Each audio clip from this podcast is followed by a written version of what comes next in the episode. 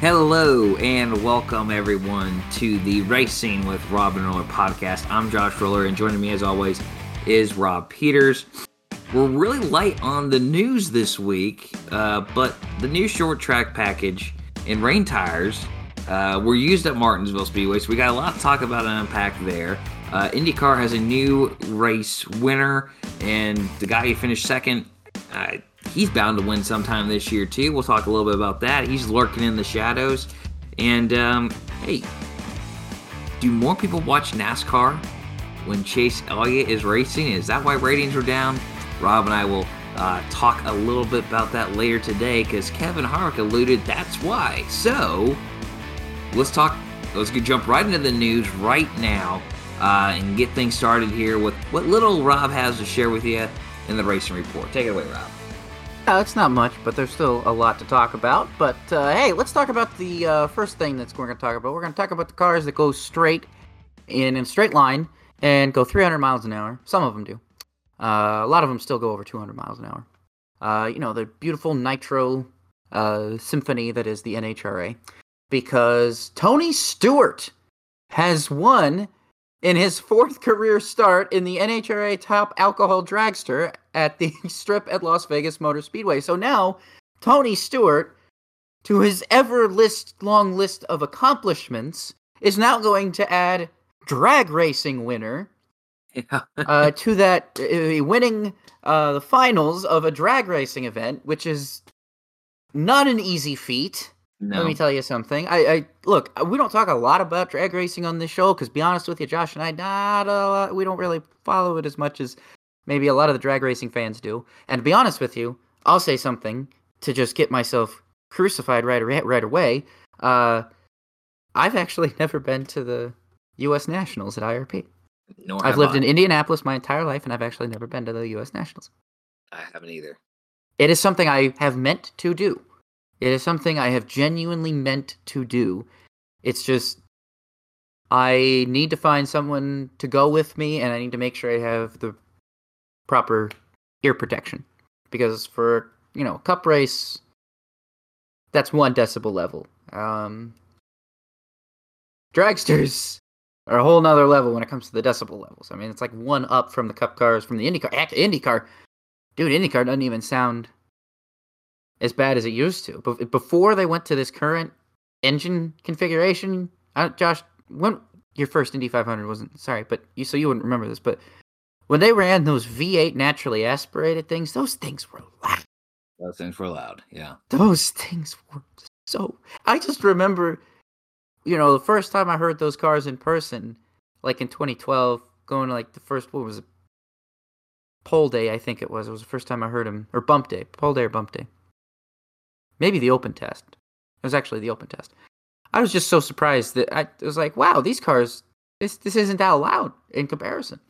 I was like, I, obviously you still want to wear ear protection, but it's like, you know, you you don't need something like the big headphones. You know, a pair of earplugs will do. You know, and that that wasn't the case beforehand. Like a pair of earplugs would not have done you any good in 2011, man. it would have just barely muted it. So, but anyway, uh, talking about Tony Stewart, who uh, raced in these super loud IRL cars too. uh, he won in an NHRA uh, top alcohol dragster. So that is uh, really, really cool. Like some people have said, you know, what's let's see, Tony Stewart's got NASCAR wins, he's got IndyCar wins, he's got uh, he's got U- he's got tons of USAC wins, more USAC wins than you can imagine. Um, he's got SRX. he's got SRX. Yeah, there you go. Yeah. Uh, you know, his, he's man. he how out- many how many crown jewels of dirt racing has he won? Uh, So I, I know of his sprint car and USAC, or excuse me, his midget racing and USAC um, prowess, but I'm not as familiar with his accomplishments in the winged sprint cars. as I am with him. I, But I mean, he's won a lot. Of, he's won. He's, I know, like, but like I'm asking, like, has he won like, I has he ever won like the Knoxville Nationals before? I'm gonna look this up before I move on, Josh, because I'm awful. I have no idea. I, I Josh, did this is ADHD. This is what happens when I I haven't been medicated in seven is eight year ish years. My ADHD kicks in, and I'm going on finding out how many, you know, accomplishments Tony Stewart has, even though I should know these. Um, Prelude to the Dream. Okay, Chili Bowl winner. So okay, so yeah, really, really not much in the winged sprint cars anyway. So, I guess I was totally wrong. That was entirely a waste of time. Oh well, uh, we'll move on to the next piece of news here because uh, we've got IndyCar news, lots and lots and lots of IndyCar news. Uh, the Indianapolis Star reports that Arrow McLaren is in talks with Andretti Autosport to purchase Andretti's old shop and move into it once the team moves to its new facility in Fishers, Indiana, in 2025.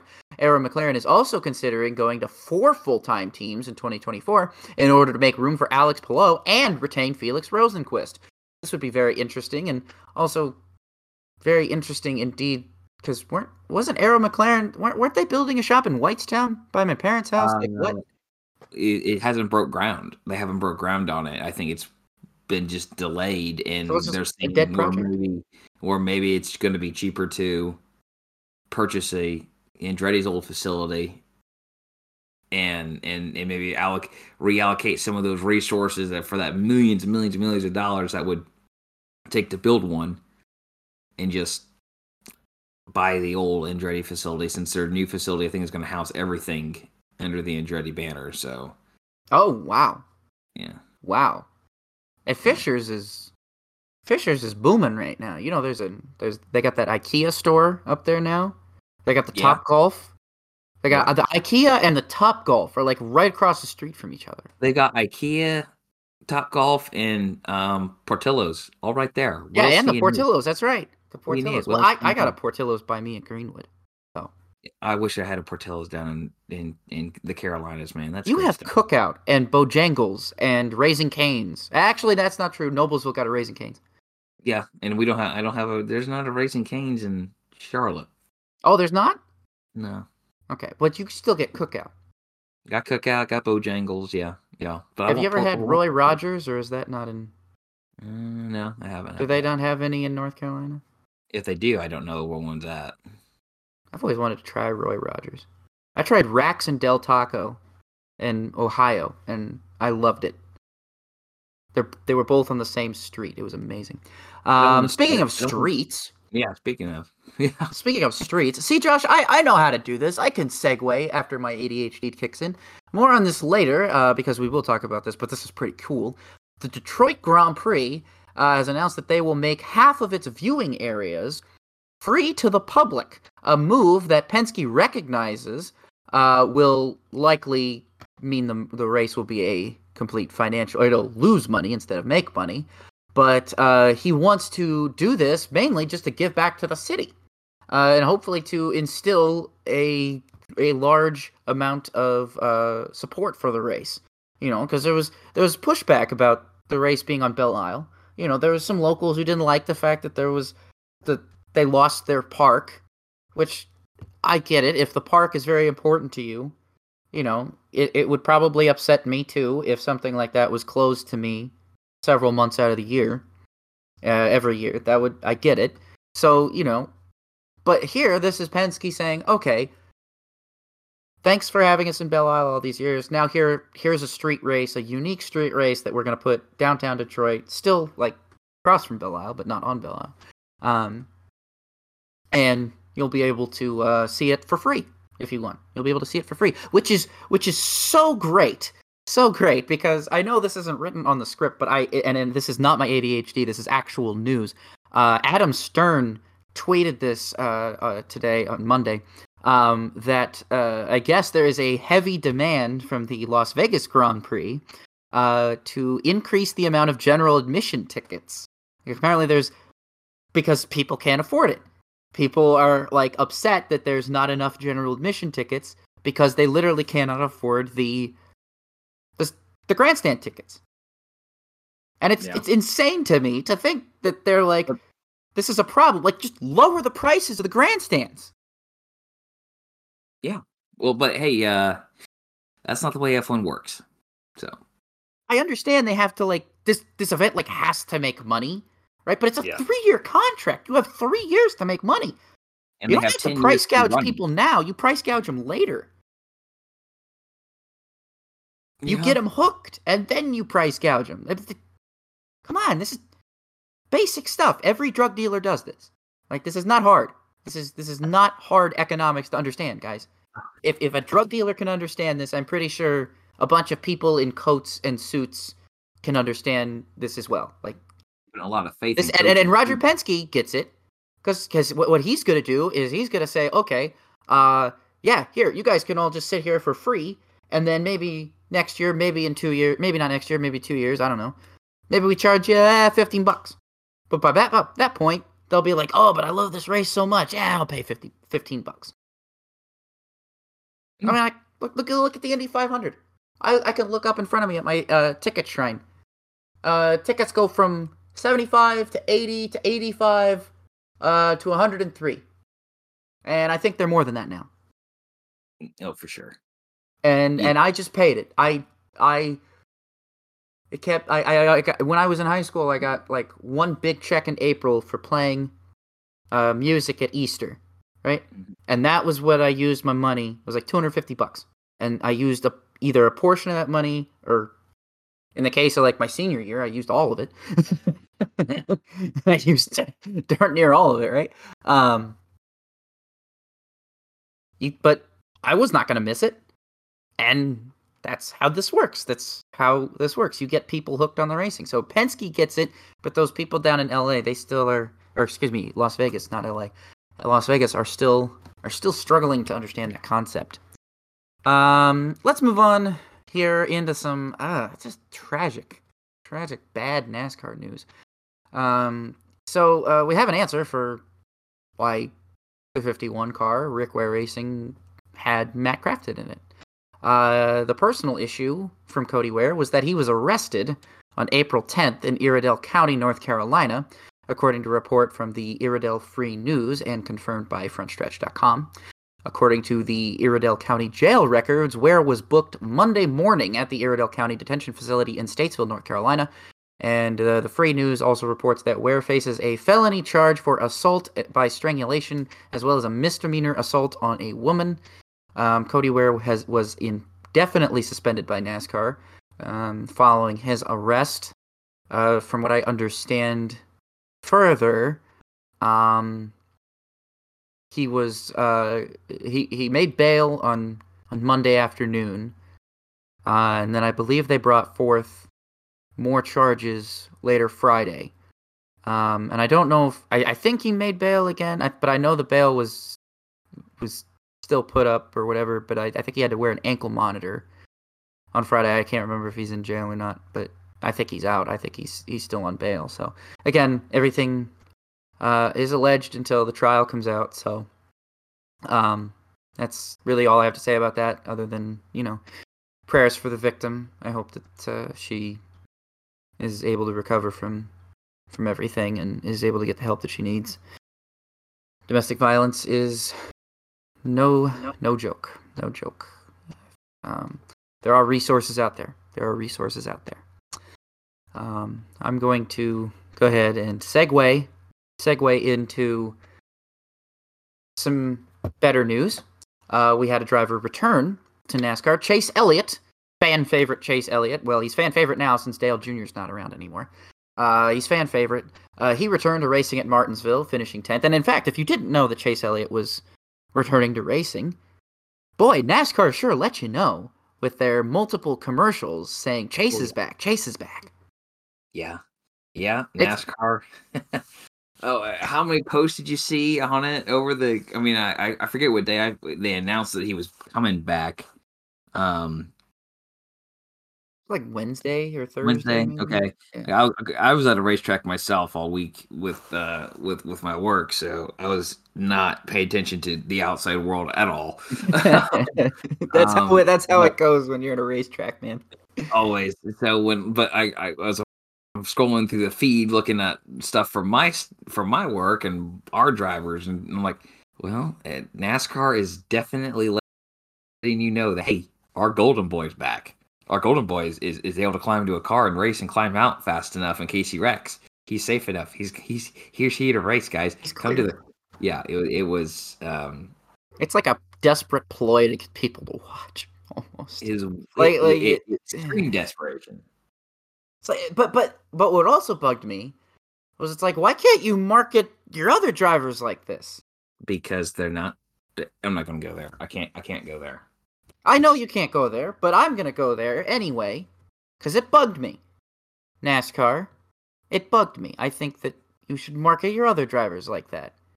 Why you, you see nothing about Kevin Harvick's like yeah Kevin there's Harvick's been nothing. Kevin, there's nothing like this is the last time kevin Harvick like I going completely to forgot about it until Mike Joy mentioned it, like during practice. yeah it's it's i don't know what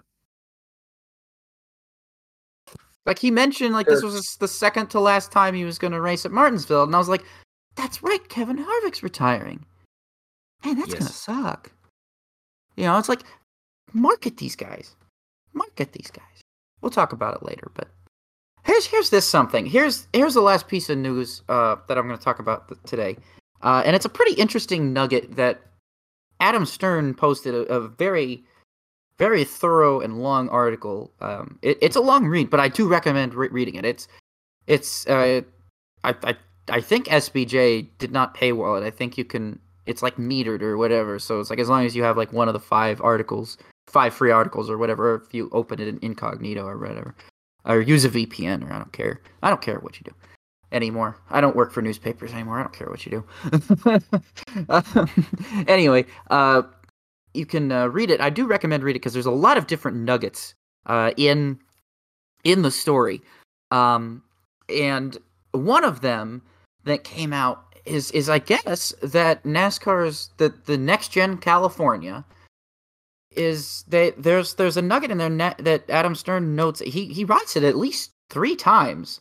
So I, I don't think it's a typo, but he notes that the short track that is the pr- the proposed short track on the side of California Speedway is set to be temporary. Is it's going to be a temporary short track, so it's not going to be permanent. It's very very No, odd. This, this is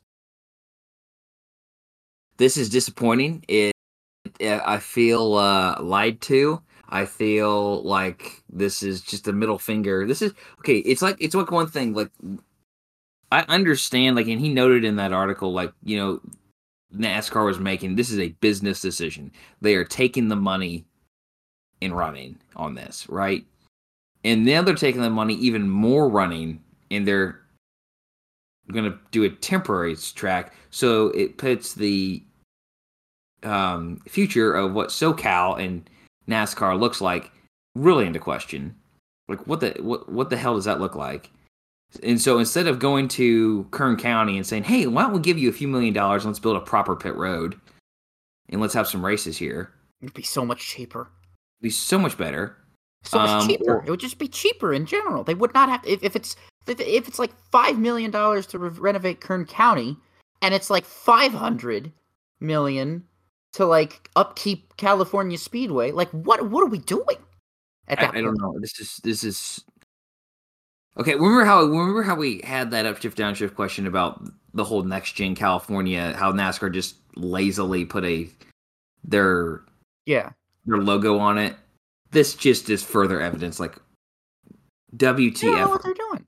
They have, they They have no clue what they're doing. They have no idea. They have no idea what they're doing, and Oh, but- it's But what, It's what just- really concerned me the most, I apologize, I didn't mean to cut you off. Go ahead.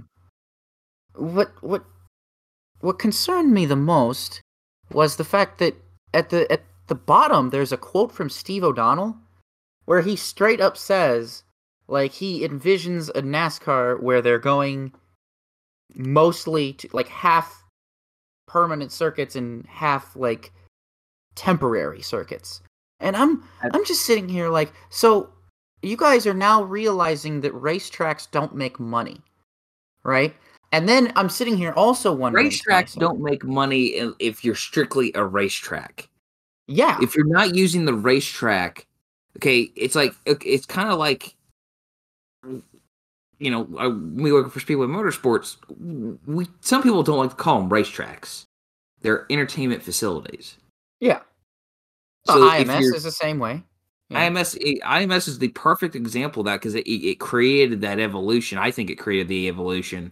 It has a on a- literal concert zone, a very Yeah. good concert zone, a very affordable concert zone. Like it's it, honestly, I I think I've seen better concerts at, at IMS than I have at like Lawn or at like Deer Creek. Yeah, Straight but up, so I'm- it's it, it, but they created when they when they they, they realized it couldn't be a one trick pony, so they brought Brickyard in.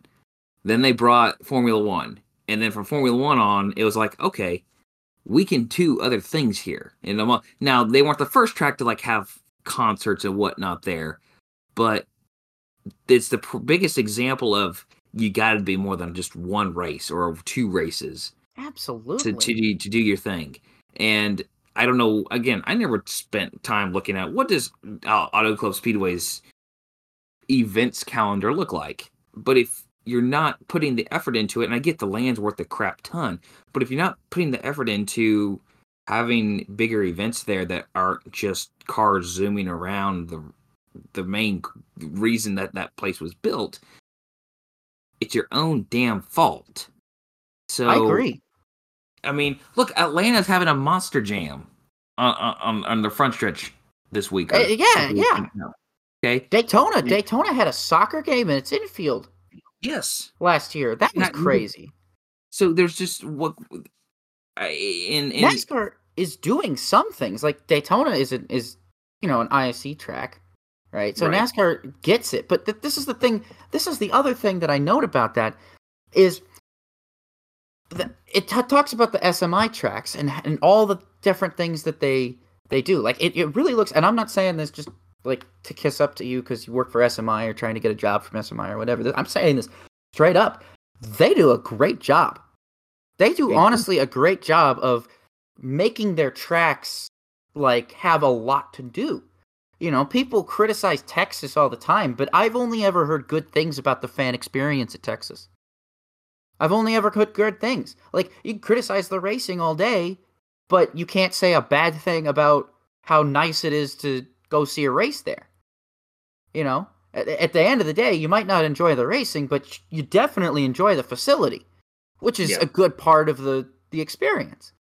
You know, and and and they also do a good job. SMI also does a good job of being just in general open minded to you know hosting other racing series. Like and I'm not just talking about IndyCar. I'm not. Yeah. I mean, obviously, IndyCar is the number one thing. ISC There's is losing a lot of a big potential model race at New Hampshire this weekend that Right. on, on the actual mile track and Yes. and uh um like the roval is used in the spring for SCCA. So and the Roval has Trans Am races too. yeah, so it's it's And IMS does the same thing. IMS learned that it's important because because here's the thing: IMS doesn't have to sell the, the place out. They just have to, at the very least, break even. And usually, they do a pretty good job of that. You know, they would- Doug Boles has really nailed it when it comes to that. The BC thirty nine is always packed. The Brickyard has its moments. It's had better years than than than some. I think I hate to say it, as as much as you and I both agree that it should move back to the to the oval. There's a lot of fan interest in at the very least watching the NASCAR road course races. There's a lot of fans that hate it. There's a lot of fans that hate it, but there's interest. There's local interest. You know, there's Yeah, like yeah. again, there's people that are like, "Oh no, I they should be on the oval. I hate it," but they're watching it and they're going to it. You know, right. they're hate watching it, right? Yeah. and and and they they do such a good job of of doing that and then you see NASCAR in this article NASCAR talks about it's like okay well we're going to basically saying they're going to use the the money that they got from the the California Speedway sale to just pay off the debt that they incurred from acquiring ISC and I'm I'm like what did they expect was going to happen. So now, so now they can do whatever they want with these these tracks, and they've just decided they don't want them. It's like, what? Why did you buy them then? It's like, what? Because what are they yeah. going to do? They're not. They're not willing. They they clearly say, oh well, it, eh, you know, it's not economical. Well, it's not economical because you guys don't do any. You you focus only on the NASCAR side. I understand that you're owned by NASCAR, and I understand that like NASCAR owns the tracks, and NASCAR wants to do what's in NASCAR's best interest. But you also own these tracks now. You Yeah. have to do what's in the best interest of the tracks, which is host races. You know, because and in a lot of cases, some of these races, you know, some people you just give them like a rental fee or whatever, and they'll pay it, and they'll show Yeah. up. You don't got to do nothing. You don't got to promote it. You don't just just have some employees to work the concession and security and call it a day. And that's part of the rental fee stuff. Yeah. Exactly. And they, Yeah. they don't they don't take that opportunity. They just let tracks just sit there empty. Like I am so angry that Michigan just sits empty like for, you know, 10 10ish months of the year. It's just just a waste. Just such a waste. You know, and and it's not just Michigan. I mean, Homestead. What does Homestead do outside of hosting its one cup race now that's not even the season finale anymore? Uh, they have uh, Indy, uh, Road to Indy uh, testing in the spring. That's the only thing I can name. I'm sure. I'm sure these other tracks like have events. But they- they're not But- promoted. They're not promoted. they're so not- how are they going to break even? How are you going to earn any money that that you used you would supposed to earn? Like the, a racetrack is not supposed to sit idle eleven out of the twelve months of the year. Not Yeah. not not not not anymore. Not anymore. Again, there, was a time you could do that, and all you would have to do is promote your one or two, maybe three races a year. That's all you had to do. Now that's not the that's not the problem. And so you know to kind of bring it back to what the original quote you were referencing was to how he envisions like going to all these temporary circuits. I think that's the biggest disconnect I've heard oh, absolutely. yet. I mean, I'm just like, and again, it, and, it, and it goes back to what we were talking about. Like, think of the couple shows this year. Who's running the show there? You know, who is who is running the show there? I need someone from NASCAR to step up and and be the the. I feel like when we started watching. Let's let's actually was was we're running it back to 2005. So after Bill France Jr. has passed, And If after a- the if there chase, after Brian France, you know, does his well, thing. well, yeah, but but but that's not my point. My point is when there was a piece of news that had to be delivered, whether whatever it was, whether it be competition, series, an annou- new announcement for a, uh, a change in the championship or new s- date change, whatever. The two people you heard from were either Brian France or Mike Helton. Right now, That's true. Right now you have like six or seven people you hear from and i feel like the message is not cohesive from from them and i think that's what's frustrating the teams. That's what's frustrating the fans. That's what's frustrating every part of this and like again like this here so you're taking away a track. You aren't going to build a proper short track. You're going to build a temporary one. So you're not even going to go out and co-lease Kern County, you're going to build a temporary NASCAR Euro Whelen Modified or Whelen Euro Series esque oval track in California.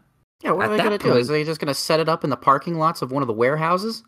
At this point, just go to Long Beach permanently with them. Seriously. That- I mean, Rob, we probably need to move on though. But like that, that if you had anything else to add, I do think it's like I, I mean, look, we spent talking 30 minutes on the news. We said we didn't have a lot of news, and then we spent 30 minutes on it. So that's pretty much par for our course. I think our listeners have come to understand that we lie all the time, except for when we're giving the news. Um, we, we tell the truth about the news, but then we lie that it's going to be short. That's what I meant. Um, it, yeah, it, look, I, I, you're right on this. You're absolutely right on this. For, I'm so frustrated with the lack of direction. I mean, for all, all the criticism I give IndyCar, the very least I know where who's making the decisions, and it's mm-hmm. Roger Penske. I know it's I know he's the guy who's making these decisions, so I know, you know, okay, what you know, I you I know who to be upset Penske with, but I, Mark I Miles. I'm yeah, Penske or Mark Miles, right?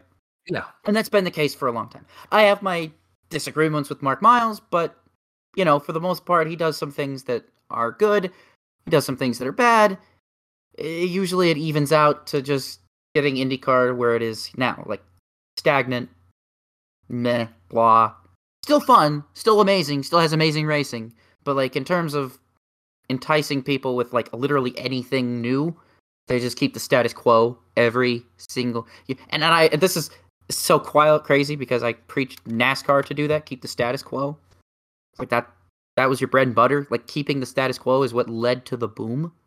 I think I don't like the boom didn't That's... stop until we changed the status quo. That's a conversation for another day. That's a conversation for another. Day. I understand. Day. I understand. Yeah. But it's it's just always funny how it's like the complete opposite. You know, IndyCar needs to be IndyCar needs to be doing what NASCAR's doing, and NASCAR needs to be doing what IndyCar's doing, and there's there's just a disconnect there. Josh, I have okay. I am before I do get on to another conversation. I am going to turn the keys back over to you, and you're going to right the ship and take us home, and hopefully not not make our listeners like turn off. well, let's go ahead and run into the featured paint scheme because I'm going to turn it right back around to you. We're going to talk about uh, what we were, what paint scheme we want to feature from the 2019 in uh, IndyCar Series season, and uh, you know this was the first. I, I did not go back. I, I apologize to our listeners who who have been long time. 2019 was the first year we did the show, and yep. I do remember if we did like a favorite IndyCar paint schemes from that year. Uh, but this isn't necessarily like a favorite scheme. It can be anything, you know, it's just a featured one, one we're, one we're tossing out here.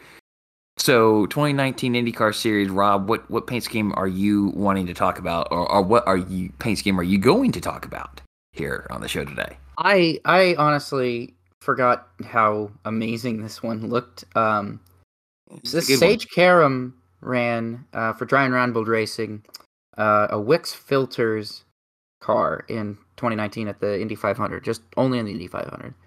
Um, this car is.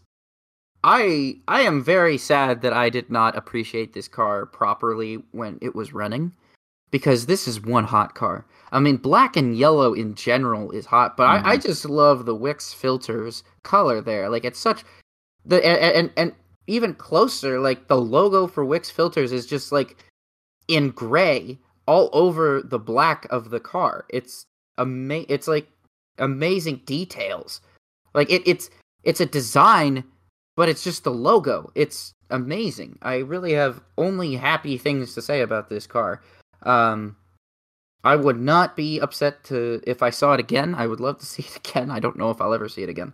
But uh, maybe maybe it'll show up in a vintage. No, no, probably DRR probably take keeps them. Whatever. Anyway, that's my featured paint scheme. I was a big fan of it, and I was also a really, really, really big fan of yours, Josh. So. I knew I, I, I kind of chose mine intentionally to make because I thought this one was one you would pick. Oh, oh um, oh, okay. Well, that's fair. Yeah, yeah, yeah. Um, but I, I genuinely like this one too. Um, but in there, if you go back to 2019, you're gonna find there was a lot of blue Indy cars like this season, and this one, the Gallagher Insurance Chevrolet, driven by Max Chilton and Connor Daly for Carlin. Um, I like this car. Was not the fastest car in the field. Um, never really had a legitimate shot to win. Um, but it looked good. Carlin had some good cars, good looking cars. Um, like many teams before it and since. You can have a great looking car, but if you're not fast, at least you still look good. Um, and you know the the two shades of blue with white trimming. I mean, and plus I don't, I don't know. I just it, it's always popped. I could always pick out this car in the field, always where wherever what wherever it was like. Oh, there's there's there's Chilton, or if we're at an oval, oh there's there's Daly. You know, there you go. Uh, so I, I just always liked it. The, the, the two tone blue. Of course, I'm I'm always big on like orange and black and green and black, uh, race cars. But like a two tone blue is also legitimately one of my favorite one of my favorite combinations. Like, um, like for instance, uh, some of Jeff Gordon's Pepsi schemes were like always some of my favorite oh. ones. So, um, yeah. So this one, you know, best finish for Daly was actually a Gateway. He finished sixth, uh, but Chilton never even finished in the top ten. His best finish was at 11th at Portland and failed to make the Indianapolis 500, uh, along with uh, Fernando Alonso this year.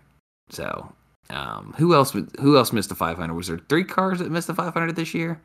That year, yeah. Um, Was the other like Carlin? all of the, uh, yeah, it was all the Carlin cars.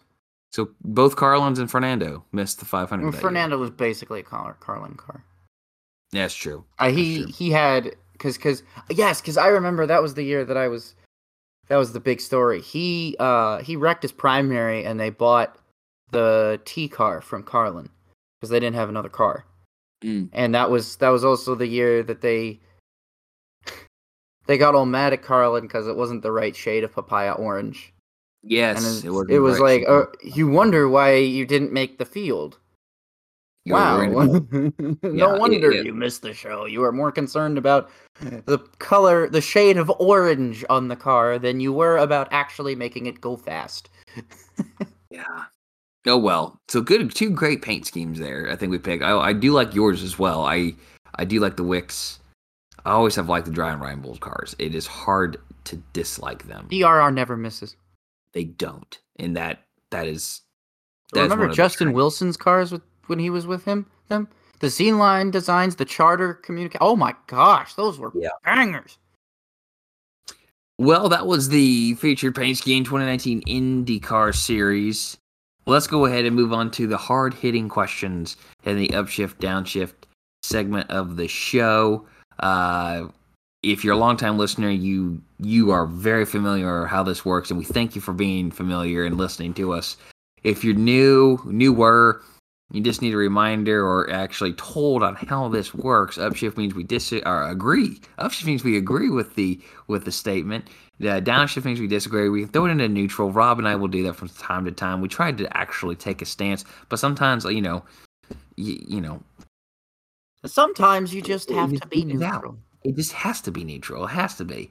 Uh, so with that, we've got we got we got several on the docket today because we were lack, lacking on the news. So and a couple of these are news more related as well. So the first one, NASCAR held Carson Hocevar for two laps for intentionally attempting to wreck Taylor Gray in the Truck Series race. Do you upshift or downshift that the penalty was correct?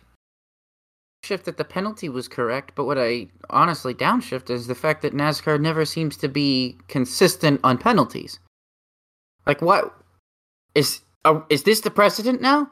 Like, is this the precedent we're gonna set? Because good, good, more of this, more of this. But I didn't see it in the Xfinity series. Well, it didn't happen in the Xfinity series, but I definitely didn't see it in the Cup series. Not like I'm. I'm I'm just I really want NASCAR to just be consistent. I just want them to be consistent and this is another example of them being consistently inconsistent where they make a good call they make a good call here so I'm going to praise them because it's a good call, but I know next time they're probably not going to make the same call. And that's what's frustrating me.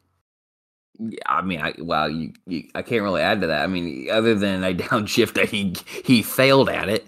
Um, I loved how the the booth was, or Michael Waltrip was trying to like, ah, that tire was down. Maybe he lost control, you know. And and and you know what? Michael Waltrip is like me. He gives everyone the benefit of the doubt and it's it's our faults. It's it's a fault for us. It's a fault for Mikey. He gives everyone the benefit of the doubt. He doesn't want to think that Carson Hocevar, who's a nice kid to him, would do Yeah. something. He's too wholesome. Look at his Instagram. It is too wholesome. Michael Waltrip's Instagram is like the most wholesome thing in the world. Yeah. So Carson, yeah, man, you can't do that stuff. So I mean, I upshift they got it right. Up, Nas- whoever was making the call that night in the tower got it right, one hundred percent. So can't can't say much more about that. So except to Carson, don't do that again. All right, second one here. Kevin Harvick said that NASCAR ratings are down because more people watch when Chase Elliott is in the race. Do you upshift or downshift? This is another one where it's like, yeah, I upshift. I mean, he's not wrong. I think he's right. I think obviously Chase is the most popular driver. I feel like most NASCAR fans probably would tune in just because it's NASCAR, right? It, it's habit, right? It's habit for us. Every Sunday afternoon, you know where we can be found, right? Um, but at the same time, you know,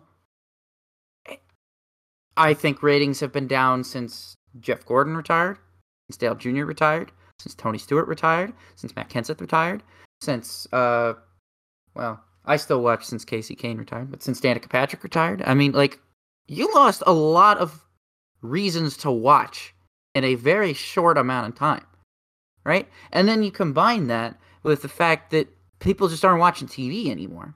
If they are watching TV, it they're what they're streaming.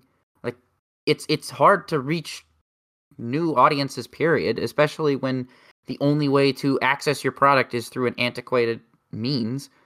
Like there's F1 you could subscribe to ESPN Plus and watch the whole the whole thing.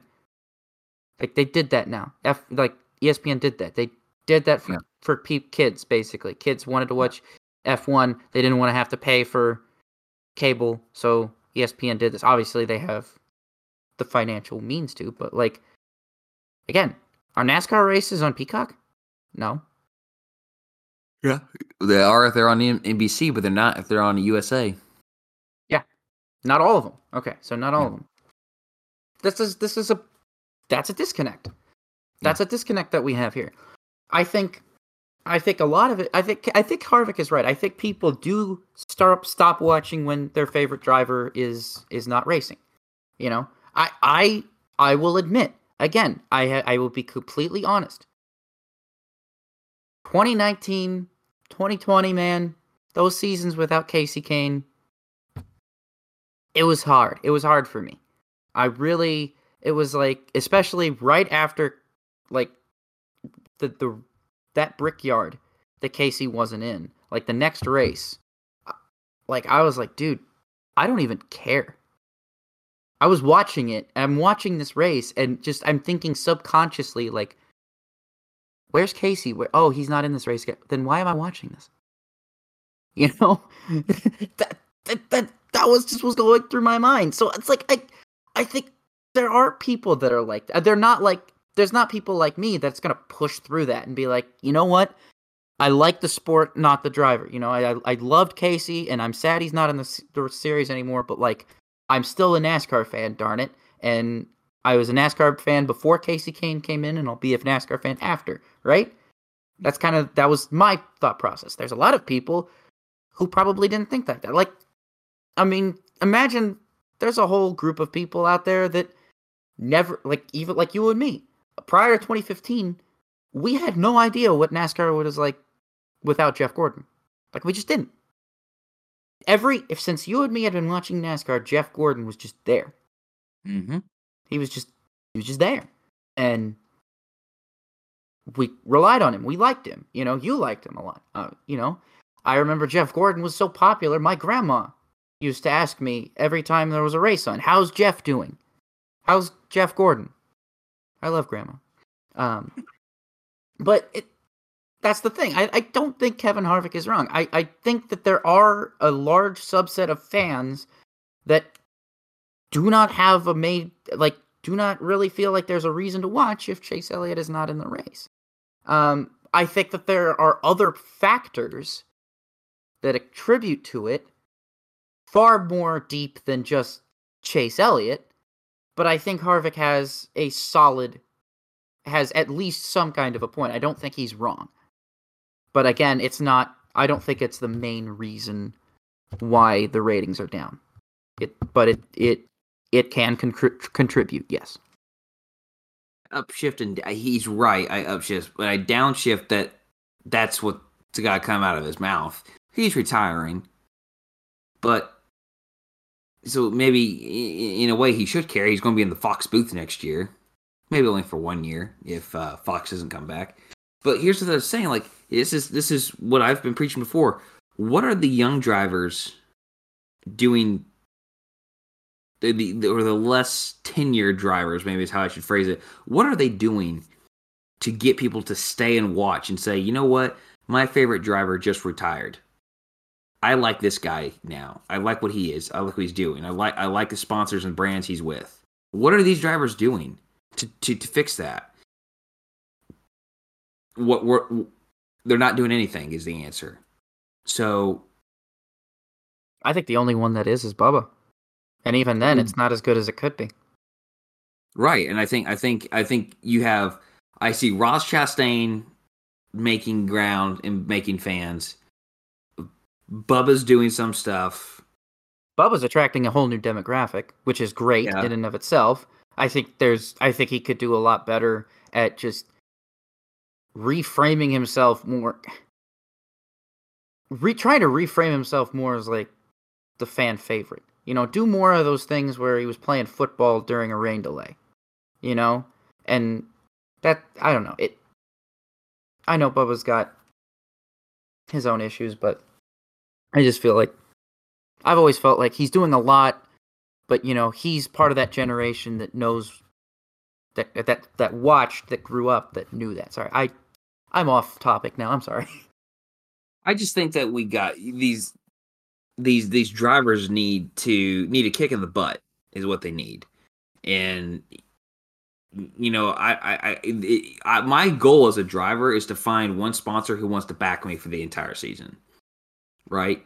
Mhm. You want to have that relationship. But the problem is you got you can't start today's NASCAR. You can't start there. So you got to work your way up, and to me, it, it it is it is a privilege to be there, but yet it's also a sacrifice. There's a price you pay to be in NASCAR, and in the on the highest level of the Cup Series. There's and just like it's now becoming a price to be an F1 with the amounts of travel that they do. Yes, they run ten less, thirteen less weekends, but they you know, there's a, still a price there to be paid um, to be in the highest level, and if you want to be there you want to leave your goal should also be leave the sport better than you found it. And right now i think i i think it's going to take a lot of a rude awakening right? There's not a whole lot of effort at the track uh going out with some of these drivers. Um i think as an industry as a whole they need to be better at that. You have less track time why are you not spending one hour on friday and saturday with the fans doing something going with the track I understand, like, and it, can get complicated if you if the track Chevrolet and you're a Toyota driver, or the track's Ford and you're a Chevy driver. That can be complicated, but there you can find ways because I guarantee you that the track promoters are like, yeah, absolutely.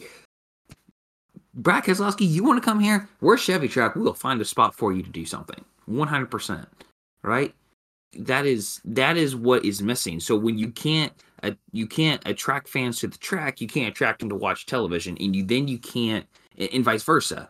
You want to attract people like, oh, I like that guy's personality. And every single time you get out of the, and every single time you get out of the car, you're like so down and glum. No one's gonna want to cheer for you either. So find a personality. That's what I got to say. I know that it took a really weird turn with this question about why ratings are down, but it's not just Chase, like you said. It's not just one thing; it's multiple things. So I'm sad that we can't that that kind of Kevin didn't throw everyone, all of his competitors, underneath the bus and say, look, they all could be doing a lot better. I wanted to add to that too, more to your point. I think I brought this up last year during the Brickyard weekend. My biggest complaint last year too was like again, I'm there on a media credential, so I don't care. I'm not looking for this, but like if I was a fan, I was really I was really really miffed that the only driver availability like that whole weekend was Kyle Busch signing autographs outside the speedway across the street Yeah. and giving away rowdy energy drinks because Speedway sells them. That's where I get them. Um, it's it's it's exceptionally sad. I remember you talking about that. That's not the way it should be. No, because. I remember, like I was saying, when I was a kid, there were tons of opportunities to meet the drivers. Like I, Dodge Racers on the Circle was the coolest gosh darn thing in the world. Even, you know, even not even not even that long ago. In in 2013, 2014, I was- I think it was 2013. Uh, no, it was 2014. Um, Chevy had a whole stage at IMS where they had like they would they would bring all the Chevy drivers on. And you know, fans could ask them questions and and then, you know, whenever they were done, then they would go and meet and take selfies with the fans and talk and sign autographs and stuff. That was in 2014. I have literally I have not seen that at a NASCAR race. I've seen it. I've seen it. The problem is what they typically a lot of it is filled with Xfinity drivers, um, but or, or lower division drivers because the Cup guys they act like they have a bunch of time. or They don't have a lot of time on their hands. Like bull crap, you do. you have a lot of time on your hands. You just don't want to spend time doing it and working the crowd. And to be honest, it is kind of I'm getting it is a turnoff, and I'm sure it is for for many people. So yeah, um, like Toyota has a stage at Charlotte with it being a, Charlotte, uh, a Toyota track, so they usually have something there. But it's just it's not just Chase Elliott. Absolutely, he's playing a role. He's playing a role in it, but it's not just him. Let's move on to the next one here. The incident between Scott Dixon and Pato O'Ward should have landed O'Ward a penalty. Do you upshift or downshift? Ah, I upshift that. That was an egregious move. Uh, I think Scott Dixon had an, had a great point. Um, O'Ward just sent it, and I and he sent Dixon in the wall as a result. Like I don't know he, I don't know where he was thinking he was going to make that corner. He didn't have the corner. Like anybody with eyes could see that he didn't have the corner. Right? Like Dixon was turning in, he made that turn way too late, and the only he used Dixon essentially as you know the the, the, the apex to the turn. he did, okay. He used Dixon as the turn's apex. Like I, I don't, I don't know how he doesn't get a penalty for that. I and, and Dixon is right. If if IndyCar is not going to penalize someone like that for doing that, then yeah, okay, gloves off. Now now it's gloves off, and I hate the fact that he has to say that because I complain about this all the time in NASCAR that there's no respect, and here we go, Pato's going out there and giving no respect, and then saying he's not going to apologize for it. I'm like, dude, watch the replay. You're on the wrong here. You're, dude, watch the replay. Okay, you sent it in there. Wait, you weren't even on the right. You weren't even in the right line. Like you were not gonna make the corner with the line you were taking. Okay, and the only reason you made the corner again is because you hit Dixon to do so. You had to use him as the buffer, as the apex, in order to make the rest of the turn, and it's ruined his race as a result. So I, I have no idea what is going on. I don't know if Brian Barnhart got back up in race control or whatever, but actually, I, I, I shouldn't say that. Barnhart was not as bad as he was. It, it, I'm still, I just, I still cannot get over that Helio 2010 Edmonton, and I will never get over that. I will never get over that. He just took the race win away from him for like no reason and never, never bothered to give it back. Never, never gave it back. Why would he block his teammate? He didn't even block his teammate. He he arced the corner. God, sorry. Keep going. I I mean it's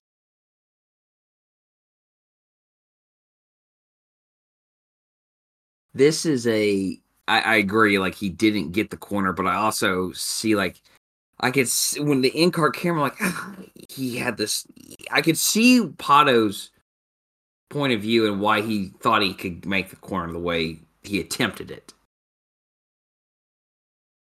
Do I think? I don't know. It wasn't. Right. He It wasn't the right line, but I feel like the IndyCar, the either the, the IndyCar race control did one or two things. One, they totally missed it and they didn't see it. Or two, they were like they they did they pulled the Colin Cowherd and said with the flag in football. Is that is that roughing the passer? If you say maybe, no flag. So you don't throw the flag at all. If there's any doubt, you don't throw the flag. So maybe IndyCar was like, ah, is that no flag, no penalty? I think that was the I think that was the process, and that's kind of like what I looked at. I'm like, yeah, that's bad, but it was also O'Ward just being aggressive. In yes, it ended the day of Scott Dixon. It it did, but I can't I can't fault him for trying to go for something as he's you know he's he I think he's very hard on himself. He's felt like he's had two races this year taken away from him that he should have won. He could easily have two wins this year. So he's chasing that first win of 2023. I'm gonna I'm, I'm going to upshift that he probably should have got a penalty. He probably should have, but it's a exceptionally soft, soft upshift. Uh, Harrison Burton is on the hot seat with his ride with Wood Brothers Racing. Do you upshift or downshift? Uh, depends how much money Dex wants to keep shelling out. Honestly, but I mean, he's struggling. I mean, he's not had a single good run. Like of all the rookies from last year, and even from like Ty Gibbs has good runs. Todd Gilliland was running up the front. Todd Gilliland has had a lot of good runs. Um, uh, just period. Uh, and arguably, he's in worse equipment than Harrison is. I mean, Harrison is basically in a Penske car. Well, I shouldn't say that either because Ryan Blaney and Austin Cindric, I don't know what the heck happened to them. I shoot, man, I don't know what's going on. I, both of them have just been completely back markers all year. So I, maybe maybe it's just Penske in general is just putting all their money into Logano. Like I don't understand how can Logano go and win the championship last year, and then Blaney and Cindric just run like crap when I know both of them are good drivers. Like what is going on? What is going on? How does this how does this happen? Um, but in general, no Harrison. He's just the thing about it is it's like he's just so average and and mediocre and i just i don't i have not seen like a performance out of him that's really made me go oh yeah wow look at harrison look at look at him go most of the time he's getting lapped or he's a caution or he's an also ran or he doesn't do anything during the race you know and it, it really make but it really makes me wonder is like did is is he here for the Dex money or you know? I I hesitate to say this. I really and truthfully do hesitate to say this, and I am so sorry to everybody. I am so sorry to everybody who's gonna have to hear this. But in all honesty, I'm starting to think Matty D should have gotten a three a third year, and Harrison should have done another season in Xfinity because this is it's it he he just hasn't adapted like all the other rookies have. All the other rookies have had solid runs or at least flashes of of speed. Harrison hasn't.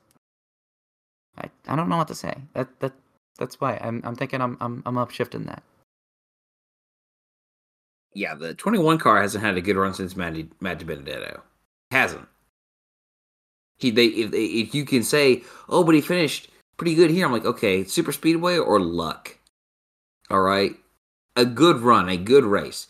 He has not put a good complete run of a race together like when has he been running up front like during the end of a stage even? No, he hasn't. Exactly. Like when when does he earn stage points? Like do you ever see him earn stage points? Like no. No. I I I, I think he's got to be on the hot seat. He has to be. I mean, he's got to be on the hot seat and saying it with with a sense like, okay, Dex is bringing us ten million dollars a year. If someone brings us eight million, you're gone, right? That's kind of the way I see it. Like they don't have to bring 10.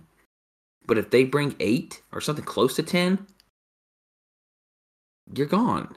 I, I, I think, and I know Rob, you might disagree agree with this because I know we've we've argued about it before, but I'm like, he's like Cole Custer. His ceiling is the Xfinity Series, and that's it. I think that's where he's at. I think Todd Gilliland, who skipped the Xfinity Series entirely, has absolutely shown better flashes of, of brilliance. And to be quite honest, if Zane Smith replaces him next year in that 38 car at front row, Wood Brothers should take a look at Todd Gilliland. That's that's the reality. So I don't know. It's it's I I, I have shift. I, I could just not, take Zane Smith and leave Todd as by himself, but I mean that could be true, but I think I think I think Zane gets along with everyone very well at front row. He won he he he he nearly won a championship with them, and um, or he did win a championship with them. Excuse me. He did. And yeah. he's, he's off and he's off to a great start with them this year. Again, and I think he's one of the top. He's one of the five guys to beat this year in the Truck Series, and that team's very very. They work very well together. They work very.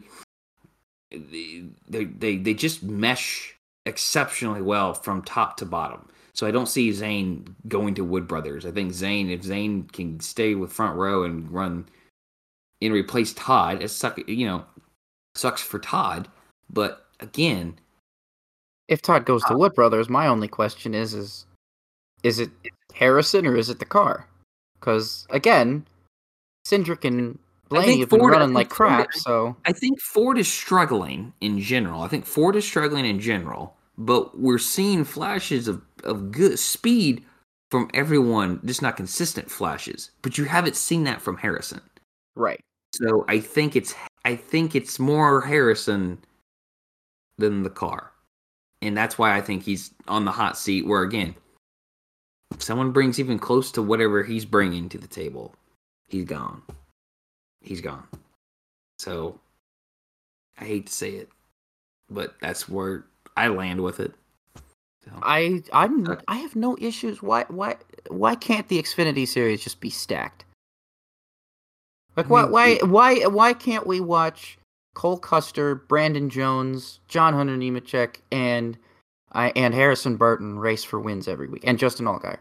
you probably will be seeing that in 24. That's my guess. That that just seems like a compelling and interesting and fun product to me. Yeah, Because all of those drivers are good in the Xfinity series, and all of those drivers are fun to watch drive. Yeah. I see We'll see. it. Okay. We'll see. All right, one year from now, one year from now, NASCAR will be racing on the streets of Long Beach. Do you upshift or downshift? Oh boy. A year from now? Probably not. Maybe maybe a couple of more years down the line. I maybe NASCAR is going to eventually admit to themselves and to the rest of the fans that they've actually sold all of the viable land of California Speedway and um just have to accept that the short track's not going to happen. Uh, and when that happens, I think if this is what they want, if this is what they want, they want the street courses. This this makes sense. This makes sense. But again, probably not 24. I would say 2026 is the earliest. Be honest with you. Maybe 25 if we're if things roll quicker than I think. But in all honesty, I, I again, and that's all again. Sorry, this is all akin on the Chicago street race being a success. Which, if it's not, I don't think the Xfinity race is going to be a success. I think the Cup race will probably be interesting, but I think the Xfinity race is going to be a complete disaster. Mark my words. I think, I, yeah, it's yeah, it's I don't think you can run those Xfinity cars on street on a street course. I think Cup cars maybe. I think Cup cars the way they the way they are now, you know, the way you know they got the, the smooth underbody and everything. You know, I, maybe maybe, but those those Xfinity cars are to just destroy everything they touch. Anyway, continue. oh man, I, I don't think they're even working on next year's schedule yet. I think this could be one of those deals where like they have in front of them. They're talking with Speedway Motorsports. They're talking with their tracks. They're, they're talking with the. Uh, pardon the interruption there. They're talking with their the other independent tracks of Pocono, Indianapolis, and Gateway, and they've got a couple different options of, of what 24 could look like. Um,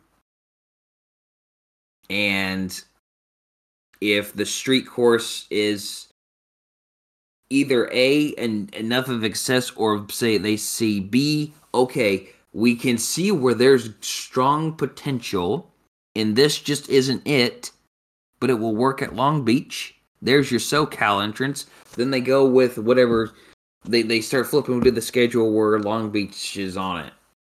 I think that's po- I, I think it's possible. It's not zero, it's not 90% chance, but I'm it's it's it's somewhere in the middle there where I think they could go to Long Beach if again they're going to I'm going to call it the, you know the the pain and suffering tax. They're going to have to probably go there.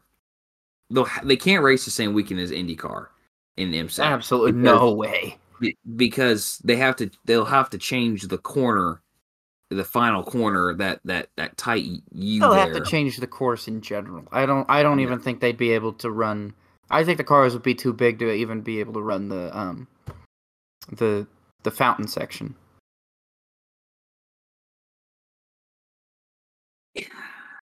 At the very least, you would not be able to go too wide through there. It would, And- it would be okay. physically impossible.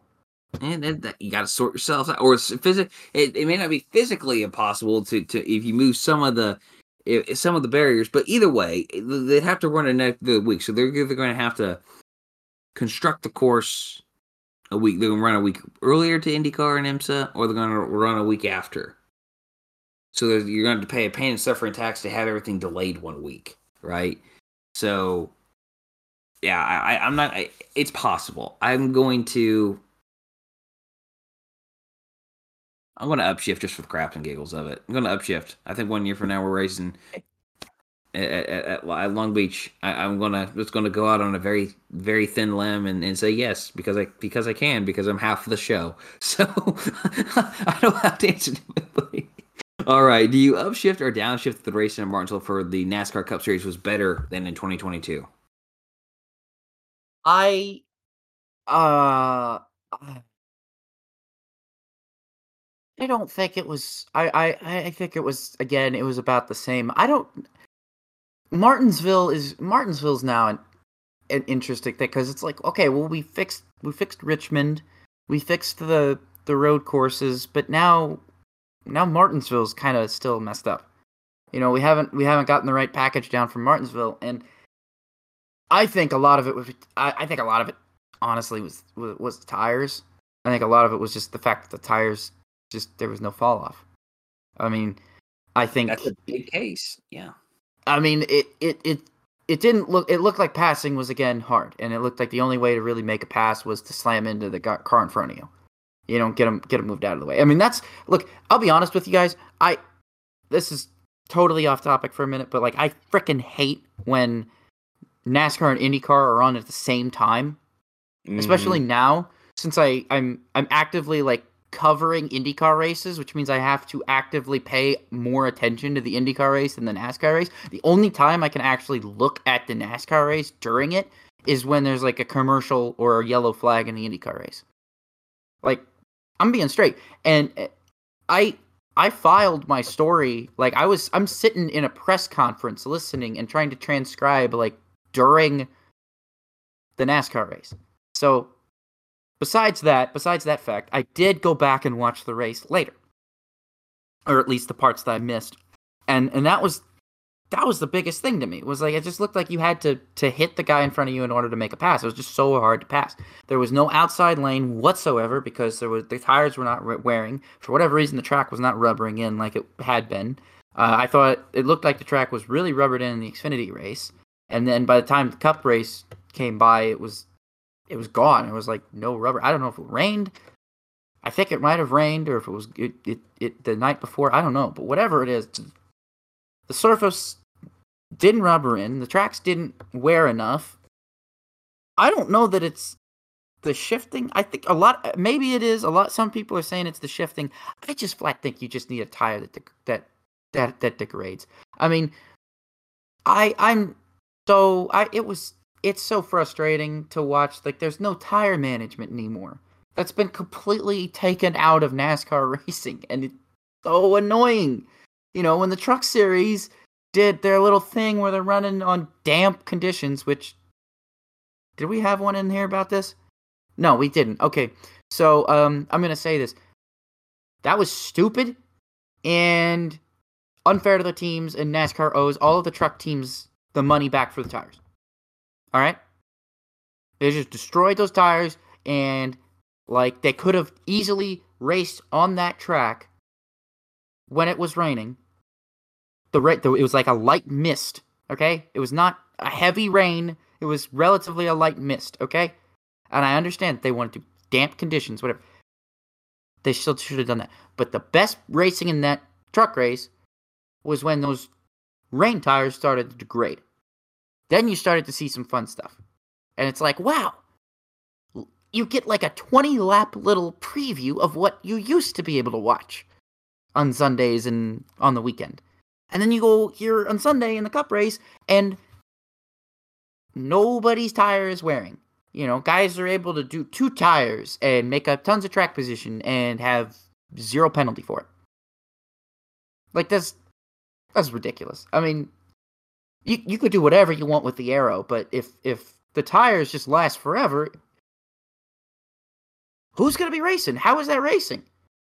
Like where where is the extra advantage to that? Like Formula 1 there's a lot of people who uh, like Formula 1 because of how much tire management you have to do. There's a lot of people who say Formula 1 has too much tire management, but it doesn't matter.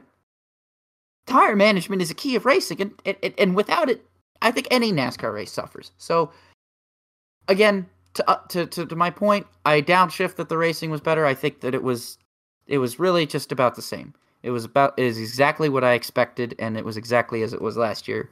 It didn't really seem to change much, at least in my opinion. I enjoyed the truck and Xfinity races much more.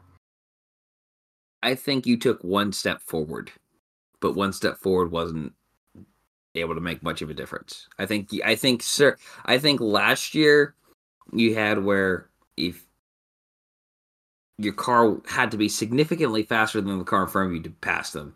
This year that threshold was was smaller. But yeah, absolutely. The tires were too strong. I think the shifting is, a problem. They need to find a way to just get rid of first gear at Martinsville to make it irrelevant. Like like you don't start the car like when you when you put the car in start flying fired up you don't put it in the first you put it in the second because that's effectively make first gear or second gear first gear they need to find lower a way the gear them. ratios of first gear so that basically going yeah. 10 miles an hour gets you close to the rev limiter yes 100% that's what they got to do and yeah yeah i think you said it all there um, we need to need to follow. It's like the message is, is not again communications not reaching Akron at all to get these tires to to to degrade and um you said it right there. I think you had the Xfinity tires, the truck tires mostly were were all good, and the racing was fine. But this, I this this this car is not living up to what we need it to be. Um, do you upshift or downshift that the Detroit Grand Prix will have half of its viewing areas free to pub free to the public?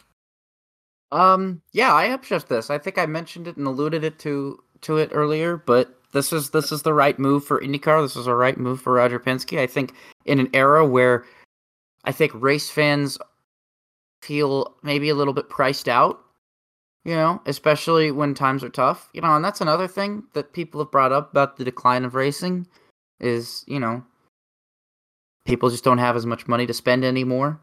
Um, I think this is a great, great way, I think, to just to revitalize that, you know, give people another opportunity. Just be like, oh, hey, it's free. Oh, okay, well, yeah, I'll go. You know, because if it doesn't cost people money, if you're someone like me who is basically, for all intents and purposes, completely unemployed. I mean, I I do write. I'm a freelancer, but I have no regular income, right? So, you know, making something free like that, that's huge. That's huge, especially for people who might be living paycheck to paycheck. Like a lot of people are now. Like this is great. This is absolutely upshift this. I I, I wish more street courses could do this.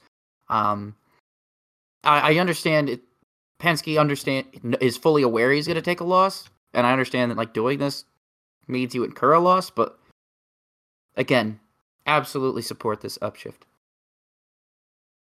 Can't really add much more to that. I mean, I think it's a great way to you know potentially introduce it to new people who like I know of it, but I haven't watched it. So, you know, one of my biggest complaints with Fox is their camera angles, and they just don't show the speed anymore. And it's uh, all zoomed in. It's all zoomed in, and you know, you're watching these old clips of old races now that this 75 years of NASCAR, and you're like, they're showing the, the, the old TVs. Remember when you used showing... to be able to see like the whole top 20 at Daytona and Talladega?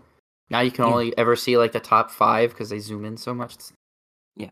It's so it's just you, the illusion of speed is not going to be lost in someone in person. And I think that that that's a great draw to finding new people is like that that sense of wow, these guys are going really, really fast. Who was that? And I, I eh, yes, you talk about you know fans getting priced out. I think I think uh, it's amazing to me that people our age spend as much money as they do on like concerts and whatnot. Um, thanks to ticket fees. Yeah, and and thank you, Ticketmaster. And it's just like that's getting priced out. You know, yes, the the the inflate the the uh, salaries of and hourly salaries of people have not kept up with inflation over the last 20 years. So yes, it is more it is more expensive to go to a race for one day let alone an entire weekend with hotels. And if you're traveling far for gas or if you're flying in, it, it absolutely is more expensive. So this is a great way to to sort of give that give back, say, hey, enjoy the race. Just just come and enjoy it. And all you got and at that point all you gotta do is I don't know, uh, don't remember hearing any mention of like concession stands or anything, but your ticket's free. You you can go there for free and you don't have to spend a dollar and uh, just have fun and, and enjoy wherever you watch from. So I hope people, I hope a lot of people take advantage of that. I hope they uh, Roman, stop people from, you know, bringing in a sandwich or, you know, yeah, was, a thing yeah, of beer and water. You know what the access is? Like, is it straight up like just walk up free access, or is it like?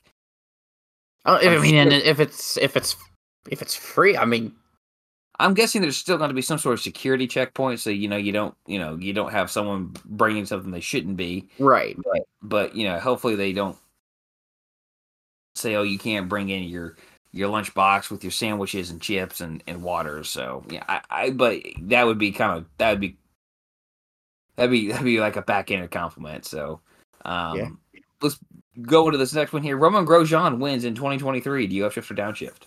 Uh, Andretti looks really good gotta upshift that. Andretti looks really good. I don't want to say this. I don't want to say this, but I get a good feeling about him in May. And I just said it. I'm upshifting, and that's all I'm gonna say. I yeah, I, I upshift as well. Andretti's looking a lot better. I mean, for the past couple years, it's kind of been the the Herta show with everyone else just kind of filling the field for them. Um, even Rossi. So it's good to see Kirkwood running well. Roman Grosjean was running really well at Texas. I think he had a shot to win that race. You know, just if certain things play out better, he's the one standing in, in, in even on a podium, let alone victory circle. He, he probably would have won at St. Pete, and he probably could have won at St. Pete. So I think I think he's he's got this car down, and Andretti for has it's, it seemingly has fixed their issues that have plagued them. So that's good to see. Um, yeah, I think he wins 100%. I, I think he's going to be one of three Andretti drivers that visit victory lane this year. You know, now that Kirkwood's won, so I think Herta was is bound to win. Um, and uh, and I think Gro- Grosjean's going to win too. It looks like uh, uh, switching those those switching strategists between yeah. Kirkwood and Herta really. I I I it'd be the same thing happen. Like as soon as Michael Andretti got off of Marco's pit box. Marco got better. Like, yeah. I don't. Did Bryan Herta went to Marco? I think it was. Sometimes you just need a switch. In, so, in, sometimes you just don't need your dad in the, your ear. The same thing happened to Graham Rahal. Graham yeah. Rahal was like really bad when Bobby Rahal was in his ear, and then as soon as Bobby got out of his ear, he started winning a lot. Uh, do you upshift or downshift that Chase Elliott can point his way into the NASCAR Cup Series playoffs? I, I mean, he finished tenth on his first race back in a race that was notoriously difficult to pass in. So I'm gonna, I'm gonna upshift that. I think. I mean, he's Chase Elliott. I mean, he's a good driver. I mean, look, I got, I got my other, I got criticisms about him, but I, I, I can't say that he's a bad driver. He's a great driver. I, I don't. If if Kyle Busch could point his way in, then why, why can't he? Why, why can't he point his way in? I, absolutely. If he wins, if he wins, that'll be easy. If he keeps scoring stage points, like even if he doesn't win, just keep scoring stage points and then win eventually. Maybe luck into win. I don't know. Yeah, hundred percent. I think he can. Yes. Um, I wouldn't rely on it if I was his team, but if he continues to, Hendrick Motorsports has speed. Martinsville was an anomaly. They all kind of had their struggles throughout the race, and Chase wasn't very good for him until that last stint. Um, he he was back in the low twenties, so they found speed. He was able to pass, and he was able to get top ten by the end of the race. They keep doing that. They keep getting stage points. I'm sure they're going to win, but if they don't, this is going to be a good way to that they will claw their way slowly. It will be a hey, we got we broke the top 16 with three or two or maybe even the last race to go. Um, so I I I, uh, I think it's possible, but obviously I wouldn't bank on it. So I, I upshift. I'll upshift that. All right, the last one here. NASCAR will institute a rule that is causing, uh, as a result of uh, uh that's causing that is causing as a result of the victory celebration that the donuts and burnouts, uh, because everything's co- going on fire, right? They will institute a rule that you cannot do donuts or burnouts when you have mud flaps attached to your car. Do you upshift or downshift? You know what? I would just hope that. I think a lot. Here's my thing. Here's my whole thing about it. The only time we've seen those mud flaps catch fire is when they do the burnout where they're stuck up against the wall and just burning rubber, burning rubber, burning rubber. If you do a simple, standard, you know, doing donuts, you're then a, a quick burnout across the start finish line, and then get out of your car, there shouldn't be any fires. There shouldn't be any issues. You see the fires happening because of the elongated burnouts. Excuse me. I'm not going to edit that out. I should, but I won't. Um, uh, because of the elongated burnouts. Like it happened. in Zane Smith just kept doing it, kept doing it, kept doing it, kept doing it. Eventually, things catch fire. Like the more you do the burnouts, the more likely the car is to catch on fire. So I, I'm sitting here like, dude, if I think I think what what we should be seeing when it comes to penalties is not so much on, um, you know, uh, you know, I don't I don't think like I think what we're gonna do, what they should do, is like if you're if if you do a burnout that catches your car on fire, like you're losing points. You know, like we're not gonna encumber your win, like whatever, but you're you're losing points. Like it's gonna be like a 25 point penalty. Like it's it's gonna be something big, so that like the win doesn't matter as much in the point standings. You know, especially in, in like say the truck series where you know the playoffs can can get pretty tight. I mean, in the Cup Series, probably nobody's to care. But like in the Xfinity Series and the Truck Series, where the playoffs can get pretty tight, um, yeah, especially when it comes down to points, because you know you'll probably have like twelve people win, eight people win, you know, eight different people win. So you know it, it can get it can get tough. So I think I giving them a points penalty if they catch their car on fire is is probably the right right way to go. Definitely definitely for that. But I, I hope that they don't just say no more burnouts because that would be a blanket solution to just a small problem. Like there's nothing really wrong with burnouts. It's these long burnouts where they, they quite literally are uh, seemingly trying to burn the car down. That's that's where I think we're having a problem. Rob, you hit the nail on the head. You said it. It's it's a minor problem, but what has NASCAR been doing this year. They've been taking, they're putting an egg in their hand and smashing it against their face. That's true. They're going to throw down. I I'm going to upshift. I think we're going to see a rule that says if there are mud flaps attached to your car, you cannot do donuts. I think that rule's going to come out. the, the, sad part is, Rob, you know what the simple solution is to that? A points penalty. Don't have flammable mud flaps. That's that that's the solution to the problem. It's not. Oh, that would, that's just too easy. That's my that's my point. They're not going to go for the easy route. They're going to go like, all right, you got mud flaps on your car.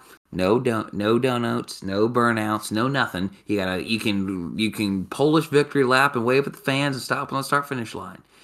But don't give those social media people at the track and at and at the TV networks a chance to say rate it. Unless they want to rate your hand salute. So yeah, I think that's uh uh I think that's going to be it. It's going to be an overreaction to the problem. And by the way, John Hunter Nemechek gave us some great pictures out of that. There was some great photography and, and editing as as a, as a result of it. Um, but uh, yeah, just let's not act like he wasn't trying to do that. Oh, he was he was trying to burn it down. It was an sure, elaborate sponsor plug for crying out loud. It was though. It, but here's the thing too. Like I love how it takes forever for like in the race. Like all the five people must just, must just leave. They must just leave and go like ah, we're job's done. Oh crap, we got a car on fire. We got to run back out there. So run, it's funny. Run. All right, Rob, take us to the weekend wrap up. All right, we did have a lot of races this week. Uh, IMSA and then Long Beach. what a race! Start of the race, fun, fun, fun. You know what happened? Start of the race, absolute legend in and of his own right, Sebastian Bourdais locks his brakes up into turn one and wrecks himself. Yeah. like what? I'm sitting here watching this, like, what is going on? No way! And then, and then it's like, it's like, oh, that that's that's not enough. That's not enough. We got to go to the last two minutes of the race. You've got one heck of a race. You got Mathieu Jaminet. He's he's trying. He's on old tires. He's he's on a different strategy. And then you got you got old Ricky Taylor. You know, he's flat flying. He's got he's on newer tires. He's on fresh tires. He's like flat flying. He's gonna he's he's getting them and is, he he's gonna make the pass. He turn pulls out. You know, it's two laps to go, three laps to go. He pulls out, makes a pass, and he stuffs it in the tires. He stuffs it in the tires, and I'm like, no way! Oh my gosh! Uh, IMSA, IMSA, IMSA. So we've got like three IMSA races. So we have the Daytona 24, where you had the insane LMP2 finish, where cars are like side by side, right? Then you have the 12 hours of Sebring, where like the top four wreck the wreck each other. Uh, and now you have the Long Beach race where Ricky Taylor overshoots turn one and stuffs it in the wall right at the very end of the race. So you got three incredible finishes at IMSA in three races. I would say make sure to watch Laguna Seca at this rate. right? IMSA's putting on bangers, man. Um, so in GTP, like I said, the Porsche Penske team of Mathieu Jaminet and Nick Tandy were the victors, and then in GTD GTD Pro, uh, Vasser Sullivan Racing, Ben Barnicoat, and Jack Hawksworth were the victors there. And uh, in the GTD class, the Heart of Racing team, Bryan Sellers and Madison Snow were the victors in that class. Uh, IndyCar at Long Beach, Kyle Kirkwood won his first ever IndyCar race and uh, in winning his first IndyCar race, he also sat on the pole. So he absolutely came out and stomped everybody. I mean, he was the dominant car by far. Uh, a big win for Kyle Kirkwood. First win coming at Long Beach. He joins his team owner Michael Andretti as as winners at Long Beach, and then uh, also Juan Pablo Montoya as first time winner, Takuma Sato and Mike Conway. Yep. So uh, big wins there, and then uh, in the truck series, sadly we had uh, it, it, was it was a lot of rain, a lot of rain. Kyle Busch was not exactly happy about uh, how much rain they had. He was upset that they didn't seem to get a long run. But you know, I thought that for what it was, it was a good, enjoyable race. Uh, but Corey Heim was the victory, got his first uh, win with his new team, Tricon Garage. Uh, which first is, win for the new team. First win for that that organization since the rebrand. You're right. Uh, the Xfinity Series uh, was in Martinsville. We already mentioned John Hunter Nemechek uh, was the victor. Some great racing in the Xfinity Series. Um, fantastically fun to watch. Uh, and then the Cup Series at Martinsville, Kyle Larson.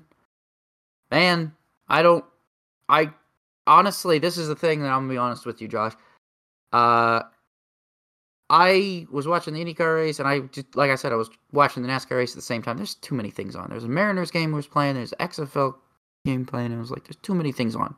I just I had to watch everything back on the DVR. But I just remember like I was focusing on so much on the IndyCar race, and I'm I'm I'm writing my story. I'm getting my running.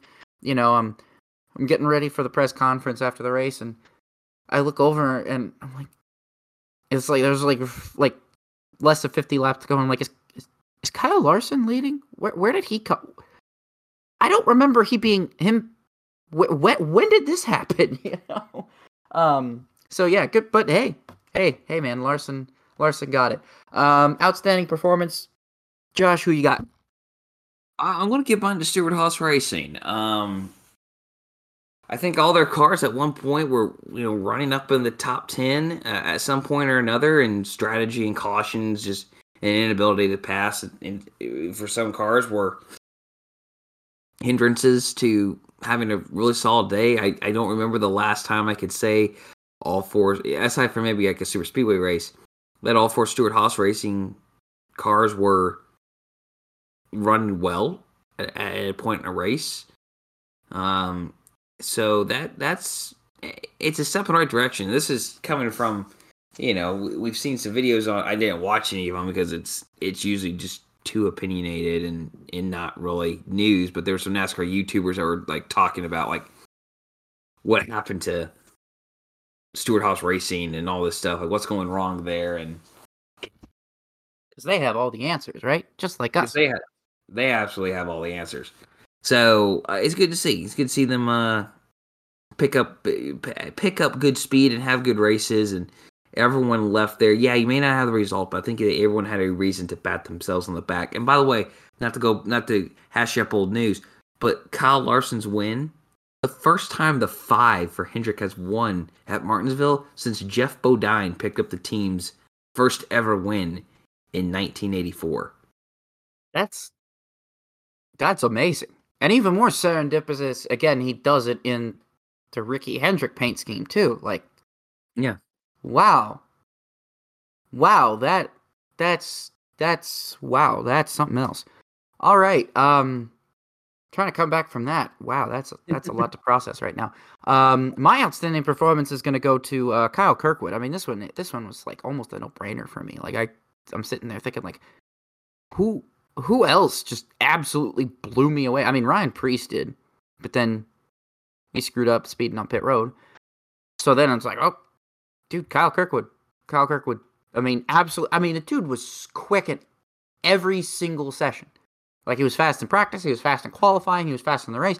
I mean, he looked like a natural out there. This was not like I mean, and, and I was listening to him in the press conference too, and he was like he's sitting here like, you know, he's he's like, This is this is what to be expected. He's like, you know, when he was in the road to Indy, he was talking about how it usually got he it usually took him a couple of races to get get started, but then once he got that first win, he just went go went usually would go on a tear. And I'm like, oh, I bet you that's gonna happen now because now Kyle Kirkwood knows how to win these things. he knows how to he knows how to win the IndyCar races now. He not doesn't just know how to run Indy Lights or Indy Pro or 2000 or um, USF 2000. You know he he's in the big leagues now, and now he knows how to win one. So the rest of the field better watch out and watch out for just Andretti in general because I did not expect Andretti to suddenly be this this good as soon as they shaved off Alexander Rossi. Yeah. All right. Well, that's the bulk of the show here for the fun history segment. Uh, uh, Rollers featured season. Rob, hope you enjoy this, this, one. I always do um, like these. Yeah, the uh, I'm doing the 1997 NASCAR Busch North Series now. The uh, now the uh, ARCA Menard Series East. That's what the, the series used to be called back in the day. Um, if you've been paying attention to the NASCAR social media, they they're now releasing the their additional 25 drivers to the greatest drivers in NASCAR history. So you, they're keeping the 50 that they originally released in 1998, and they're adding 25. So they've re, so they've added Tony Stewart, um, Kasey Kahne. yeah, Oh crap! I'm forgetting. I'm forgetting the two others. Uh, they just added Greg Biffle today. Greg Biffle, Tony Stewart, Greg Biffle, Kasey Kahne. Ah, uh, crap. Who's the other one? Oh, oh, oh. Um, they they added uh Mike Stefanik. I think. You, you blew the you blew it, man. You blew it. That was the one I was not trying to say yet. That's okay. Um, oh, sorry. You're the one who was asking the question. I'm sorry. You're good. Um, crap, who was it? Oh, here he is. Oh, LaJoie. Oh, Randy, Randy LaJoie. LaJoie. That's right. Yeah, yeah, yeah, yeah. Why were people yeah. mad about that? Did they never watch Randy LaJoie in the Busch series? The dude was a monster. No, they, they clearly they clearly didn't. No. Also, before I don't want to derail you too much, but I just have a question to this. Um, do you think Frank Kimmel should be added since uh, ARCA is now under the NASCAR banner?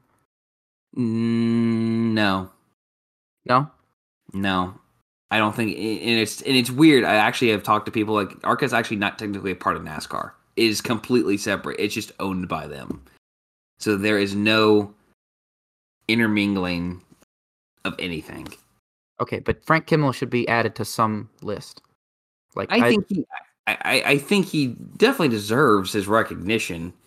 I would say, if if you want if you wanted to throw him, uh, the NASCAR Hall of Fame is a problem in itself. They he oh, deserves no, that, he deserves to be recognized somewhere within the NASCAR Hall of Fame. Somewhere there. I think that. I know that's I know that's like hold on, it wasn't NASCAR then, but it's stock car. And I think I think that needs to be I would I would love to see NASCAR at the Hall of Fame recognize ARCA and like the USAC Stock Car Series as part of stock car history. They need to have they need to have something. I mean, those played big parts in it. They did. I mean, they weren't as big as NASCAR. They weren't NASCAR, but they they were they played just as big a parts as popularizing stock car racing as.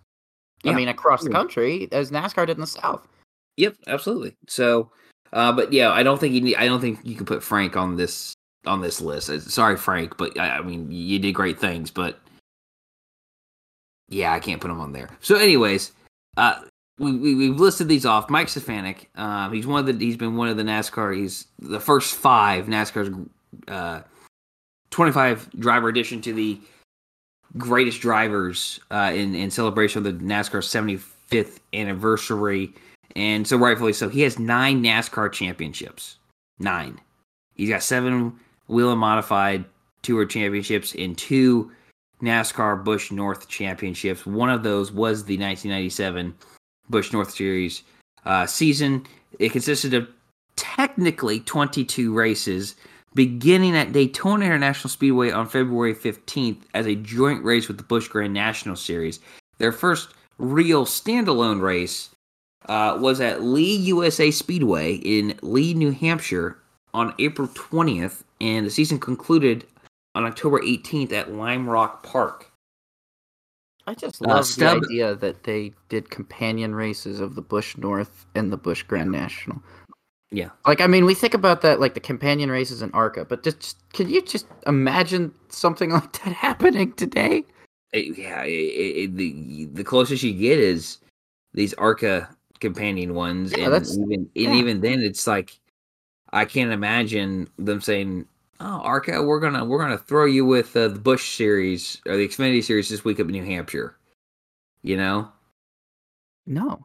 Like, As they'd have to run they- the same cars. And yeah, they'd have to. They would have to. Yeah. Yeah. So it, it's just, it, but they did back in the day. That's the problem. Like they they I did know. run at least similar cars, but now they don't. like, like the Um, Winston West, didn't they do stuff with like the Cup Series too? Like, especially the ex- Yeah. exhibition races out in, yeah, that that's Yeah, even crazier. Ri- Ri- Riverside and, and hey, what people forget the first Brickyard 400 was also That's- a Winston West race. Right. They had like 60, 70 ish entries for that race. You you had 80 some entries for that, and and many of them were were West drivers, and I think only like one or two drivers from the West made the act. They made the event. That's Yeah. the crazy part. So, anyways, um, back to the 1997 Busch North Series. Stub Fabian, Stub Fabian finished 10th in the points. Stub, what was Stub short for? Got to know that. You know what? Stub Fabian, Fabian. it- It's it's a good NASCAR name though. You know what Hut. Stricklin's name real re, uh, first name is? Right? Uh, I've I've heard it before, but it's not as good as Hut Stricklin. is Waymond Lane. Yeah, not not as good as Hut. Hut, Waymond. Hut is definitely better. Uh, so old Stub here. He finished tenth in points with seven top tens and two top fives. I should also note here: no one ran all twenty-two races. No one ran all twenty-two. Most ran twenty-one or twenty of these races, and I'll tell you why here in a little bit. Uh, so coming in ninth was Mike Olsen, who scored 13 top tens. Tom Bolles uh, finished in uh, finished season in eighth with one win at Jennerstown, along with seven top fives and 11 top tens. Bobby Dragon finished seventh and scored one win at Nazareth with six top fives and eight top tens. In sixth was Kelly Moore, no wins, but had nine top fives and 11 top tens. In fifth was Brad Leighton, scoring two wins at Lee USA and Tioga Speedway, and that was in New York. Uh, Andy Santerre finished the season in fourth, capturing a lone win at Stafford Springs.